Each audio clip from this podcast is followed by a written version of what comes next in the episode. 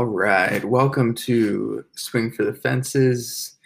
I'm your host, Andrew Shapiro. It is Friday, September 25th, coming to you from my apartment here in Manhattan.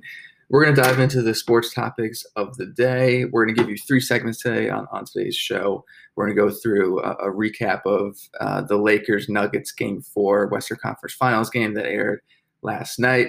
We're going to dive into a casual fans um, guide to the MLB playoff race, focusing on the National League wildcard race.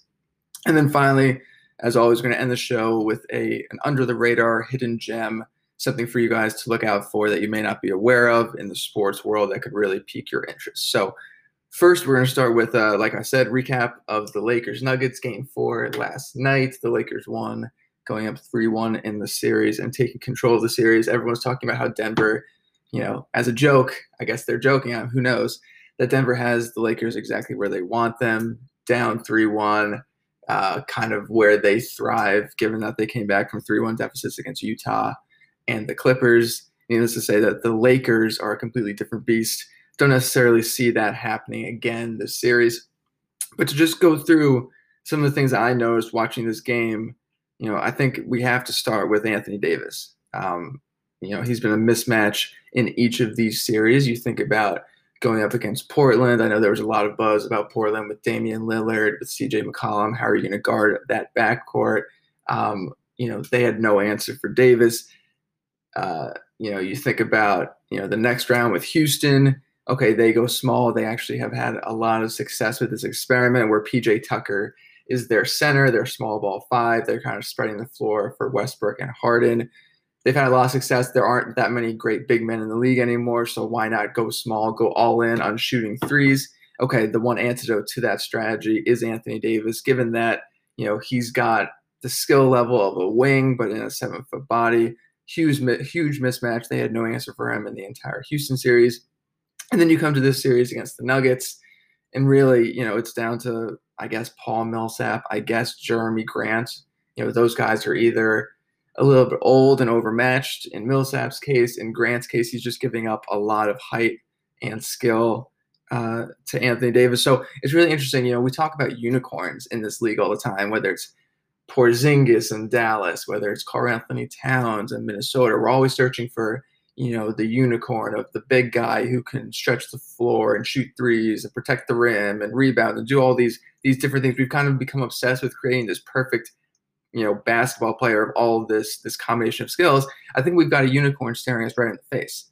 I mean, this is a guy in Davis that, like I said, seven foot body, wing skills, has a great handle, can step out uh, and and shoot from three um, can drive to the hoop, has playmaking ability, is an underrated passer. Um, you know, you just see him as kind of a, a, a matchup nightmare throughout these playoffs. You know, started the first half last night seven for seven, making his first uh, seven shots. You know, giving you kind of the the whole repertoire in terms of, like I said, his jump shot, his ability to attack the rim. He's really been the focal point of this offense. You know, LeBron last night was a, was was a little passive. I know his final line, you know, LeBron finished with 26, 9, and 8. And you look at that, okay, you know, what's what's the big deal? But you watch the game last night, LeBron was settling for a lot of jumpers, seemed a little passive, a little unsure of himself. AD has really been the focal point of this offense for the Lakers um, throughout these playoffs, and deservedly so. So I just find it interesting. You know, we're always talking about unicorns. Like I said, seven foot body with wing skills, plus all NBA defense, you know, finished in the top three. He was a finalist for Defensive Player of the Year. He could really be a, a, Defensive Player of the Year finalist every single year if he plays up to his potential. So I just think you look at his skills on both the offensive and defensive side of the court, and I think we have a unicorn, the definition of a unicorn in Anthony Davis right in front of our face. Another thing I found interesting, you know, Davis is putting up these numbers. He's, he's shooting really efficiently, finished 10 of 15 from the field, 13 of 14 from the line, 34 points. But the announcers, especially Chris Webber on the broadcast last night, were killing him for the rebounds. You know, I, I know one rebound in game three. Um, at, at, some point last night, going into the, I think the fourth quarter, he had only one or two rebounds. You know, my take on this is who cares? You know, why are we killing this guy for for grabbing rebounds? If we're, you know, I think we're a little obsessed sometimes with the stats. Is this guy putting up stats, stats, stats, stats, stats? You know, the fact is the Lakers here they finished the game 25 to 6 advantage and second chance points. They're plus 12 on the glass over Denver overall. So it's not like the the team is suffering rebounding wise. You know, LeBron had nine boards, Dwight Howard had 11, Rondo even had five rebounds to go with Anthony Davis's five rebounds. So, you know, every time there was a pause in the game, everyone's like, "Oh, Anthony Davis, one rebound. What's he doing? He needs to get on the glass." You know, does he really? Is is it really that important? This guy is carrying the offensive load for the Lakers. He's he's you know the high scorer for the team. Why does it matter if he's getting a rebound or Dwight Howard's getting a rebound? Especially if the team overall is killing Denver on the glass and killing them in offensive rebounds, killing them in second chance points like, why do we? What, what, why is that such a, a sticking point for these for these guys? I know that Chris Webber, you know, he was a star in Sacramento. He was a power forward. He comes from that older generation of you know, put yourself on the block and, and play down low. I just thought it was kind of a weird obsession. Like throughout the game, this guy is putting up huge scoring numbers, and we're like weirdly focused on the fact that he has two rebounds. It, it doesn't really matter you know, if, if the Lakers were getting killed on the boards, if they were minus 12, if it was the opposite and Denver was actually out rebounding them, if you watched the game and you saw that they just could not grab a rebound, then I get it. You know, Anthony Davis, you're seven feet tall, box someone out, grab a rebound. But it wasn't that the Lakers were losing rebounds. It's just someone else on his team was grabbing the rebound. So why are we so why why were they so obsessed with this guy, you know, only having two rebounds if the team is is winning the rebounding battle? It just seemed like a little bit of a weird obsession for me but I love watching Davis last night. I think you know he is the unicorn, the the the, the prototype of a unicorn. He's been a huge player in these playoffs. Side now talking about the Nuggets, you know, a, a couple things really stood out to me for them. I think first of all, kind of going on the negative side, I think it's really clear that there are a couple spots that this team really needs to upgrade if they want to get to where they want to be. Obviously, this is a young team. Um, making the Western Conference Finals was was further than anyone expected them to go. So I'm not really blaming them. They're maybe ahead of schedule here, but you clearly have Murray and Jokic as the two fundamental stars.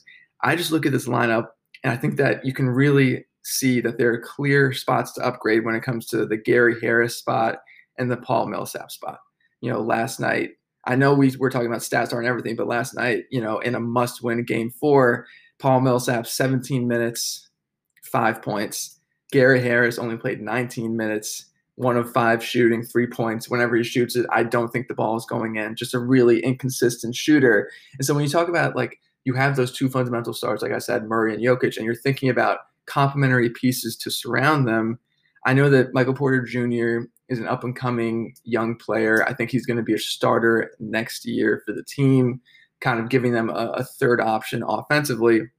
So now, if you assume that's the case, you have MPJ, you have Jokic, and you have Murray as three of the starters. Those are all great offensive players who are very limited defensively. And you start to think about, okay, in those two other starting spots, those need to be three and D wing guys who can really find a role as a complementary piece. And I just watching Harris, you know, the stat lines reflected, but watching Harris, watching Millsap, I know Millsap has been a star in this league for a few years, but I think it is, you know, coming up on, on time for him. I think his career is coming to an end. I don't think he should be a starting power forward for a team that wants to compete for a championship. So, you know, you you think about some of the pieces that that could maybe fit in there. Maybe Jerami Grant, who's currently the starting small forward. I, I think he's a little bit overmatched as a starter. I think he is a solid complementary piece, given that you know he brings a lot of energy. He's a, a, a solid defender. He brings a lot of length uh, and wingspan on the defensive side. He can knock down the occasional jumper. So I think he is a, is a good fit, maybe coming off the bench. I think he'd be a really good bench player. I think he's overmatched um, as a starting wing on a Western Conference Finals team. So whether it's through free agency, whether it's through the draft, whether it's through maybe trading MPJ and and and picking up complementary pieces, it's just clear to me. You know, if you're the Nuggets, okay, you're happy with how far you've gone. How do you then take the next step? You have these two fundamental stars. You've got to fill in a team around them. I think there are two clear weaknesses in the starting lineup, and Harris and Millsap. I think those are two players you can you know afford to say goodbye to. And then the question is, how do you upgrade those spots to give Murray and Jokic uh, some more help? The other thing that really stood out to me that was the first thing. The second thing is that you know for me, I think Murray has completely changed um, you know the the discussion around him. Um, and what I mean by that is before the bubble, at least my impression. I don't know what everyone else thinks. My impression is that this guy was an inconsistent performer, which with a huge amount of potential. You know, he could go off for for 30, 35, 40 points on one night, and then he'll, you know, go three for 14 from the field the next night. So, uh, um, you know, a tantalizing uh, young player in terms of his talent and his potential, but someone who was not consistent at all. And now, you know, you look at him and and you see him as maybe the star of the bubble in terms of how his reputation has changed pre-bubble and then once this bubble ends what we're going to be thinking in terms of Jamal Murray, you know, leveling up really, going from an inconsistent potentially star player to now, you know, he's on every highlight reel. You know, last night again in a must-win situation, 12 of 20, so shooting 60% from the field, 32 points, eight assists a really solid performance. Made some some circus shots, one with his left hand, another one, you know, with with a rainbow jumper falling out of bounds.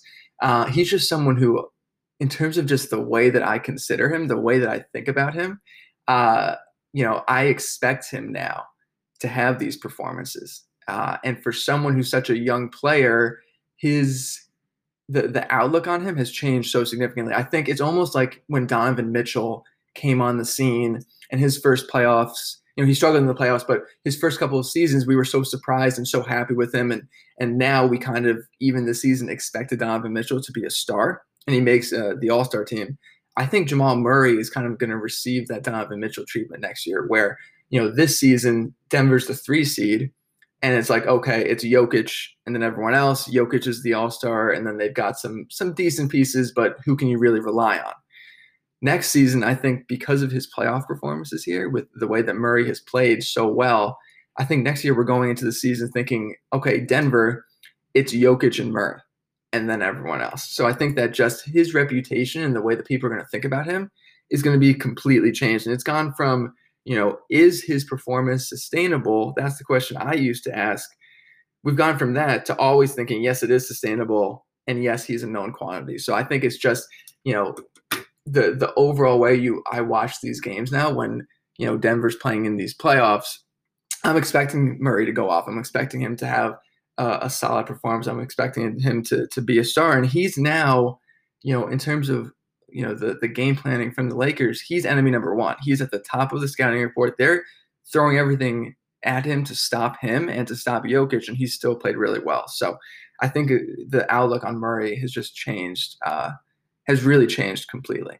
And speaking of things that, that are sustainable and are not sustainable, we're going to go into a segment called Good Sign, Bad Sign, where we kind of look at the, the overall stats from game four and think about what's a good sign, what's a bad sign in terms of going forward for this series. Like I said, the Lakers are now up 3 1.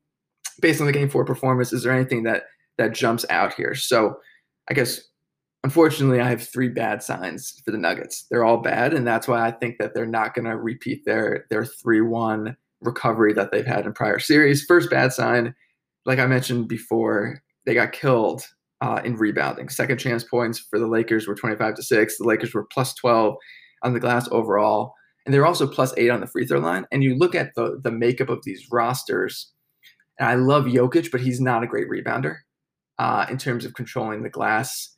They don't really have the size to match up with a Davis, with a Howard. Um, you know, even with LeBron being a great round, rebounder as well. So I think this is a sustainable advantage for the Lakers. That 25 to 6 is a huge discrepancy in second chance points, but you could kind of see that coming. Plus 12 in the glass, again, a huge advantage for the Lakers, but you can kind of see that coming. I don't see that going away going forward. Bad sign for the Nuggets.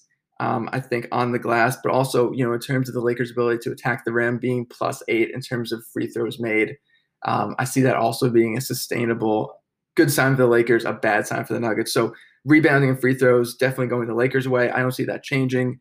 Bad sign for the Nuggets going forward. Second bad sign for Denver is kind of the the scoring for the Lakers. And you look at it, they score 114 last night, 60 points combined for AD and LeBron. That's easy. That you can pencil them in for 60. If they don't combine for 60, then one of them or both of them played poorly. You know, Davis scoring 34, like I said, as a unicorn, that's definitely something he can always do. LeBron scoring 26 and kind of even uh, it was kind of a quiet 26, so he can definitely even play better than that. I think they score 60 points. You pencil that in every time.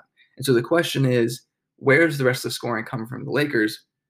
And you look at four other Lakers scored in double figures last night. You know, you had 12 from Howard, 13 from Caldwell Pope, 10 from Kuzma, 11 from Rondo. You know, are any of those stat lines in terms of scoring really that outrageous? Is it really outrageous for Kuzma to score 10 or for Dwight Howard to score 12 on offensive rebounds and dunks or Caldwell Pope to score 13 on, on wide open jumpers? And so for me, that's a bad sign for Denver because, you know, 60 points for LeBron and Davis, they could really up that if they wanted to. They could really score more than that uh, combined. And then they let, you know, the, the supporting cast of the Lakers go off as well. So if you're going to give up 60 to the Stars and then another 54 to the supporting cast with four in double figures, and, and none of those role players like really played out of their minds uh, going forward, it's a really bad time for Denver because that's a sustainable offensive performance for the Lakers. Third bad time for Denver, you know, is something that they did. They shoot 50% from the field. That's really good. They're even on three pointers made with the Lakers. Both teams made 10 threes. So 50% from the field. They're they play them even in terms of threes, and then they still lose. Um, bad sign for Denver just because I think the Lakers are a much better defensive team. I think assuming that you're going to be able to shoot 50% from the field every single night against the Lakers is a mistake. It's a it's a bad assumption to make.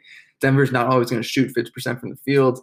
And to to to shoot that well and be even with the Lakers on threes and still come up short, uh, bad sign for Denver because I don't think they're going to shoot that well again.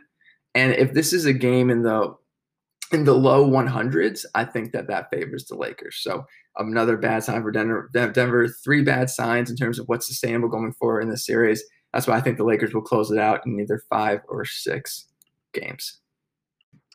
All right, the next segment on today's podcast is a casual fans guide to the MLB playoff race. We're going to focus specifically on the National League wildcard race to quickly refresh your memory because of this weird season, 60 game season, very strange season, they've actually expanded the playoff race where eight teams in each league make the playoffs. So you have the top two teams in each of the three divisions automatically make it. So that's six of the eight. And then the two next best teams for the entire league also make the playoffs for a total of eight spots. In the NL, we're going to focus on the NL because as of right now, the fifth through 10th best, best teams in the National League are separated by only two games. So you have six teams fighting for four spots, all separated by two games. And this is really the best part of baseball. I know it's a sport that's really, for me at least, sometimes very boring, definitely trending more told towards uh, an older demographic. But this playoff race is, is really the most exciting part of the sport. You know, it's all coming down to the wire this weekend. The regular season is going to end by Sunday. So, again, we have these six teams all fighting against each other within a three day period here coming up Friday, Saturday, and Sunday to determine who's going to win, who's going to earn those four final playoff spots.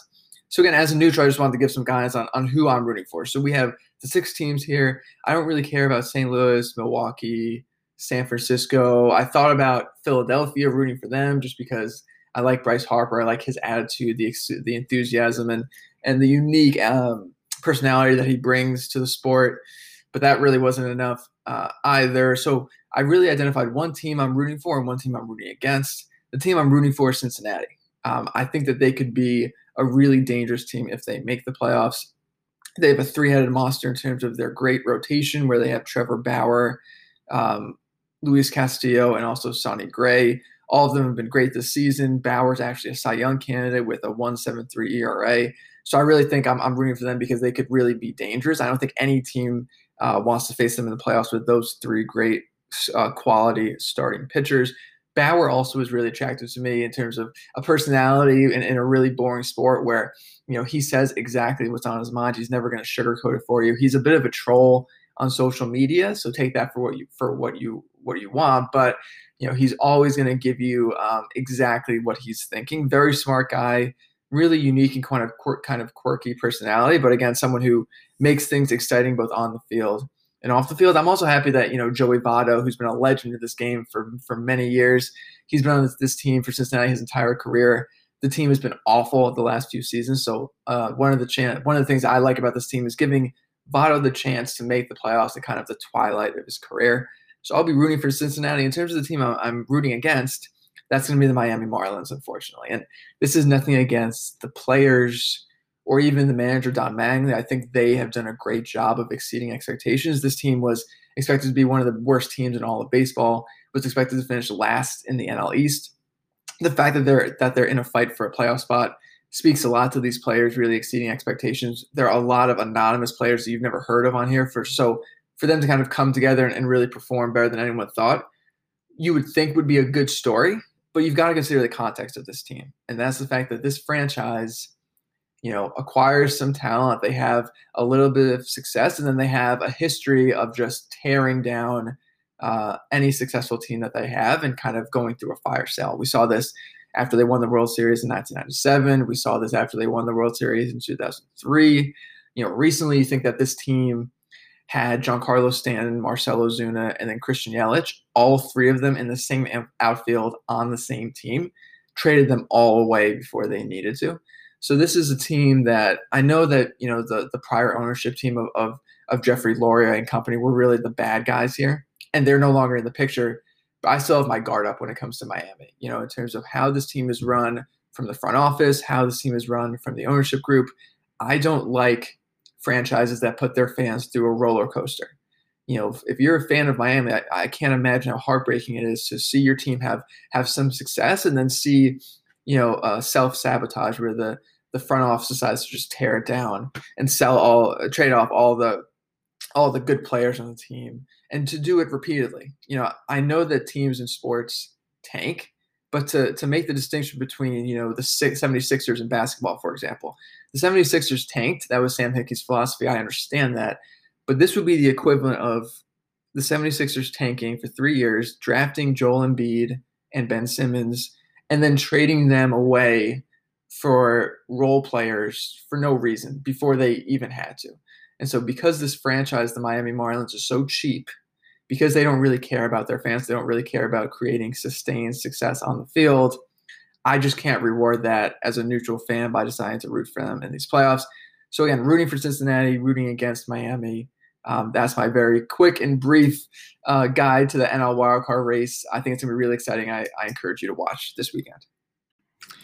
And last but not least, last segment of the show today, as promised, I'm going to give you an under the under the radar hidden gem for you to look out for uh, in the sports world that you may not have been aware of so far. And in today's episode, that hidden gem is Leeds United in the Premier League. To quickly give you some context, this is a team that was just promoted. So in soccer, international soccer, and, in the Premier League, they have relegation and promotion, which means that each season, three new teams join the first division um, uh, in soccer, and three teams are relegated. So it's the equivalent of, you know, in basketball, if the Kings, the Knicks, and the Timberwolves were relegated, and then three teams from the G League were promoted. So Leeds United is one of the teams that was promoted this season. They're a new team in the Premier League, and I wanted to bring them to your attention because they are so much fun to watch. They're high scoring, they're no fear, balls to the wall. They're going to play attacking soccer. They're going to score a ton of goals both of their games so far in the Premier League have been four three four to three score lines. They won one game four to three. They lost the game four to three. So 14 goals over two games. You're not going to find that really with any other Premier League squad. Um, is it the smartest philosophy in terms of having sustained success in the most um, competitive league in the world? Maybe not. But just as a neutral fan, I could not get enough of watching this team. If you want to learn more about them, they had there's actually a really great documentary on Amazon about Leeds United that was shot two seasons ago when they were in the second division of England. Uh, there's a huge history with this club. They used to be one of the most successful teams um, in the first division of English soccer. They unfortunately got relegated. They had um, several years where they um, really struggled on the field, and so it's been a long time since they made it back to the first division, made it back to the Premier League after really toiling in, in, the second and third divisions of English soccer for a long time. So it's really a great story in terms of this this club with a rich history in this sport, finally making their way back to the mountaintop, to the the best league in the world. Really great documentary on Amazon. I'd recommend checking that out. They have a crazy genius manager named Marcelo Bielsa who has a great international reputation. So if you like you know, managers that have a lot of personality. That's another reason to watch this team. They have the most man buns on a single team of any team in in the Premier League. I think I counted three or four personally not really my style, but you know, I couldn't really pull it off. But if you're someone who really likes that, who likes some creative flair, who likes some some style on your soccer players, this is the team for you as well. Um, I mentioned, you know, their balls to the wall style and the fact that they've had four three games, four to three games in each of their first two contests in the first two matches of, of the season. One of those four to three games was against Liverpool. So this is a team in Leeds United who is playing against the reigning Premier League champions, playing against one of the best teams in the entire world in Liverpool, and they're taking the game to them. They're finishing with a 4 3 scoreline. You know, I was watching that game. I've, I don't remember another team in the league really challenging Liverpool and really having less fear than Leeds United did. Now, yes, they gave up four goals. They ultimately lost the game, but they had Liverpool on their heels for parts of this. They had Liverpool a little scared. You know, no one really steps to Liverpool like that. The fact that they were able to put three goals past a defensive team with Virgil van Dijk and Alisson and net was really impressive to me. If you're looking for standout players, Kalvin Phillips um, is their their central midfielder, kind of pulls the, strings for them. Is a really versatile player in terms of defensively, but also having uh, great passing ability to kind of set up his teammates. Helder Costa is a, a right winger for this team scored two goals in their most recent match, which was a win against Fulham. Really exciting player, great quickness, great speed coming in off the right flank. Someone I really like watching. And then on the flip side, someone to watch in terms of being a bad player, Robin Koch uh, is their their new signing. He's their central defender. He came from the Bundesliga in Germany. Was supposed to kind of shore up their defense as they entered the Premier League. He's been comically bad so far, just kind of running around like a chicken with his head cut off.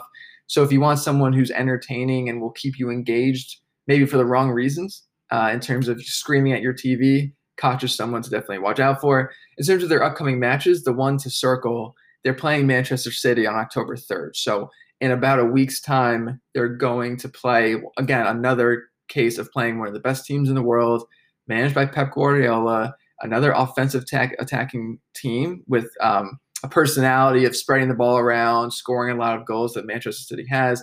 I'm really curious to see if Leeds United kind of tries to take it to them the way that they tried to take it to Liverpool. Is it going to be another high scoring match, really entertaining match? Definitely a game to watch, to circle on your calendar. So that's Leeds United, uh, a hidden gem for you um, to look out for going forward. All right, so that's a wrap for this episode of Swing for the Fences. Hope you enjoyed our recap of the Lakers Nuggets game four in the Western Conference Finals, uh, the casual fans guide to the NL playoff race, and then finally providing you with an under the radar hidden gem, Leeds United. Check them out in the Premier League. Um, thanks so much for listening. Talk to you guys soon. Peace.